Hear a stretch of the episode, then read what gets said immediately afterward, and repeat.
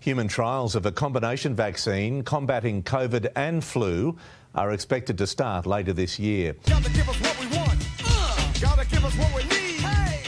Our freedom of speech is freedom of death. We got to fight the powers that be. Fight the power. COVID and COVID shots forever, even though one, they don't work, two, they actually give you COVID 19, and three, they kill you or injure you. I'm going to show you a, a, video here of an interview with the people over at uh, Moderna. Uh, he's making the rounds around the world. Looks like I'm talking about uh, Dr. Paul Burton. He's one of the chief. He's the chief medical officer for Moderna. Uh, you know how we used to get the flu vaccine? Not we. I learned 25 years ago the flu vaccine is terrible. But you know how, as Americans, there's the custom to get in the flu vaccine. That's how they're trying to do the COVID uh, 19 vaccine. But the um, when I say COVID 19 vaccine, in your mind, just picture me doing air quotes so I don't have to do it every time. It's actually an experimental bioweapon poison. Not, it's not a vaccine. It does not even reach the definition of vaccine, which of course had to change. But you know how they, they got people accustomed to first a flu vaccine, then you need a vaccine for everything, for shingles, for, I don't know, for everything else now. You have a 0.0001% chance of, do, of getting it if you jumped on one foot on a Wednesday. There's a vaccine for it now so that you don't have to worry about that infinitesimal uh, chance of not getting it anyway and harming yourself with these uh, vaccines. So they got us used to the flu vaccine, right? And people were starting to wake up to the COVID 19 bioweapon vaccine poison. So, what are they doing now? They want to do a combined version so that people can kill two birds with one stone or kill themselves twice with one shot. Okay, that was kind of awkward, but you know where I was going with that, with that, with that one there. Before I show you this clip, let me let me uh, break this down for you. This is absolutely uh, incredible. Okay, so the CDC is insisting that severe reactions to the COVID vaccine poisons are rare, but I want to share with you a survey. Okay, so the the Centers for Disease Control Prevention uh, has now signed off on COVID vaccines for kids six months to five years, even though they don't need it. The CDC's advisory committee on immunization practices on Saturday voted unanimously in favor of the Pfizer, BioNTech, and Moderna bioweapons injections for children as young as six months. And that was uh, because they received authorization from the FDA on Friday. And they insist that severe reactions are rare, but the US government has never conducted any research to determine the extent of the injuries. Isn't that interesting? The CDC's vaccine adverse uh, event reporting system, VAERS, shows that this thing is poison, but the government is just just, you know, full throttle still pushing this and ignoring any of the science that goes against their agenda to kill, to maim, to weaken, and to depopulate the United States. Okay, so a new poll was published on Sunday by the Vaccine Safety Research Foundation. And this is what it found. These are the nine things that I want to share with you. Okay? First of all, uh, 20% of the respondents reported that they were vaccine injured. Now, let me just tell you a little bit about the uh, Vaccine Safety Research Foundation. It is uh, the, the organization's founder and director is Steve Kirsch, a Silicon Valley uh, entrepreneur. And he put a Substack together on uh, yesterday, and these are what they. This is what Kirsch's notes show uh, on the findings. Twenty percent of the respondents reported that they were vaccine injured. Now, why is this remarkable? That's point number one. Point number two modifies point number one, and let me explain this. There was no pre-screening question, just if they had been vaccinated and um, and 20% of the respondents said that they were vaccine injured. But when they did follow up questions and, and, and they did follow up analysis, 77% of the Americans received at least one dose. That means a lot of people didn't get the second dose. I personally know people that went and got their first dose when it was first available, and then they started seeing other people around. They said, you know what, I'm not going to go for that second dose. So, when you, Steve Kirsch says that when you take the, this into consideration and you look at the numbers, it actually means that 26% of the people that got a vaccine were injured. Wow.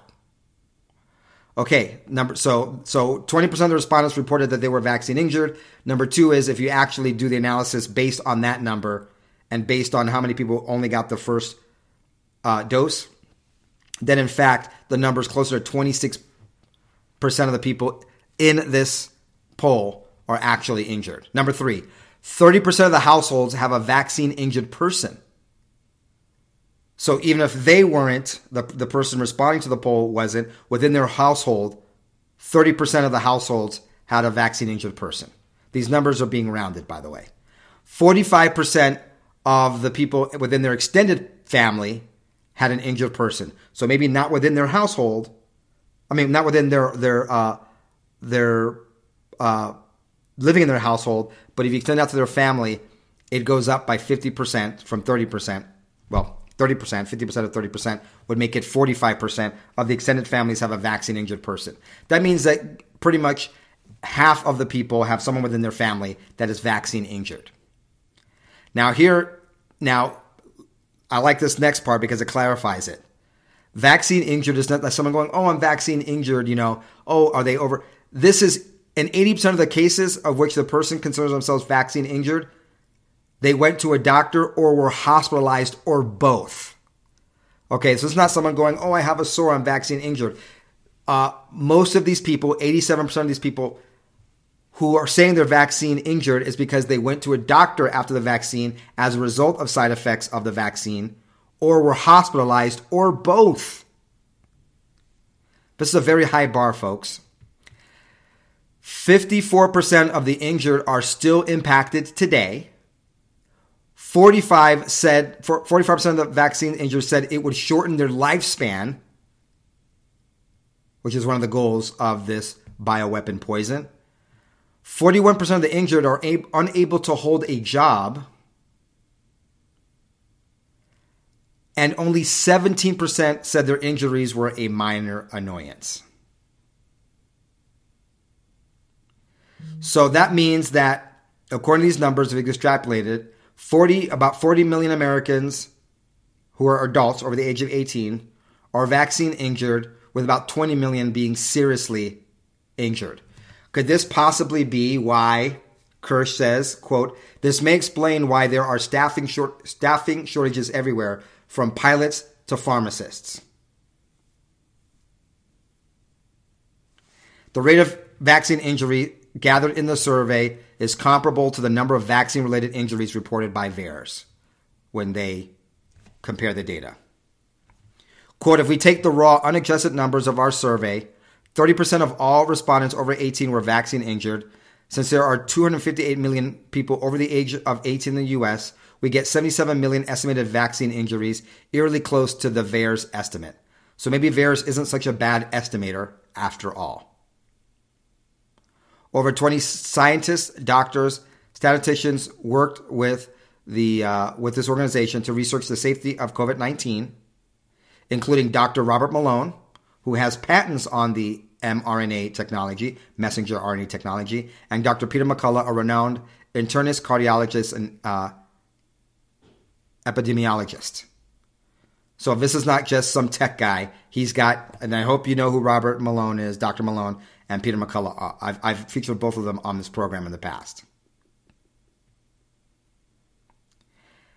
Wow. Okay, so people are waking up. So what are they doing? Moderna's got to make that cash money, baby. How about a cocktail that has the flu and the COVID vaccine poison together?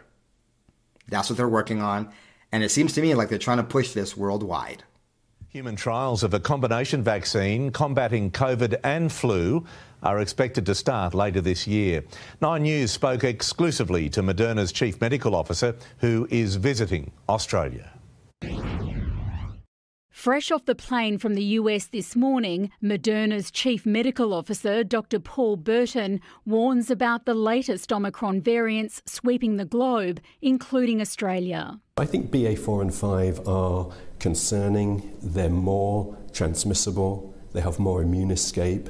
This is something we have to take very seriously. It's being closely monitored by health authorities here, although at this early stage. I don't think it is quite as dangerous and severe as Delta. Dr. Burton says the TGA is considering its new booster that also targets Omicron. The Spikevax was a great vaccine two years ago. It's still a very good vaccine today, but we need a variant adapted booster, and that's what we've generated now. The pharmaceutical giant isn't just focused on COVID. Human safety trials are expected to start later this year on a triple vaccine. We have a three in one, which is COVID, flu, and something called RSV.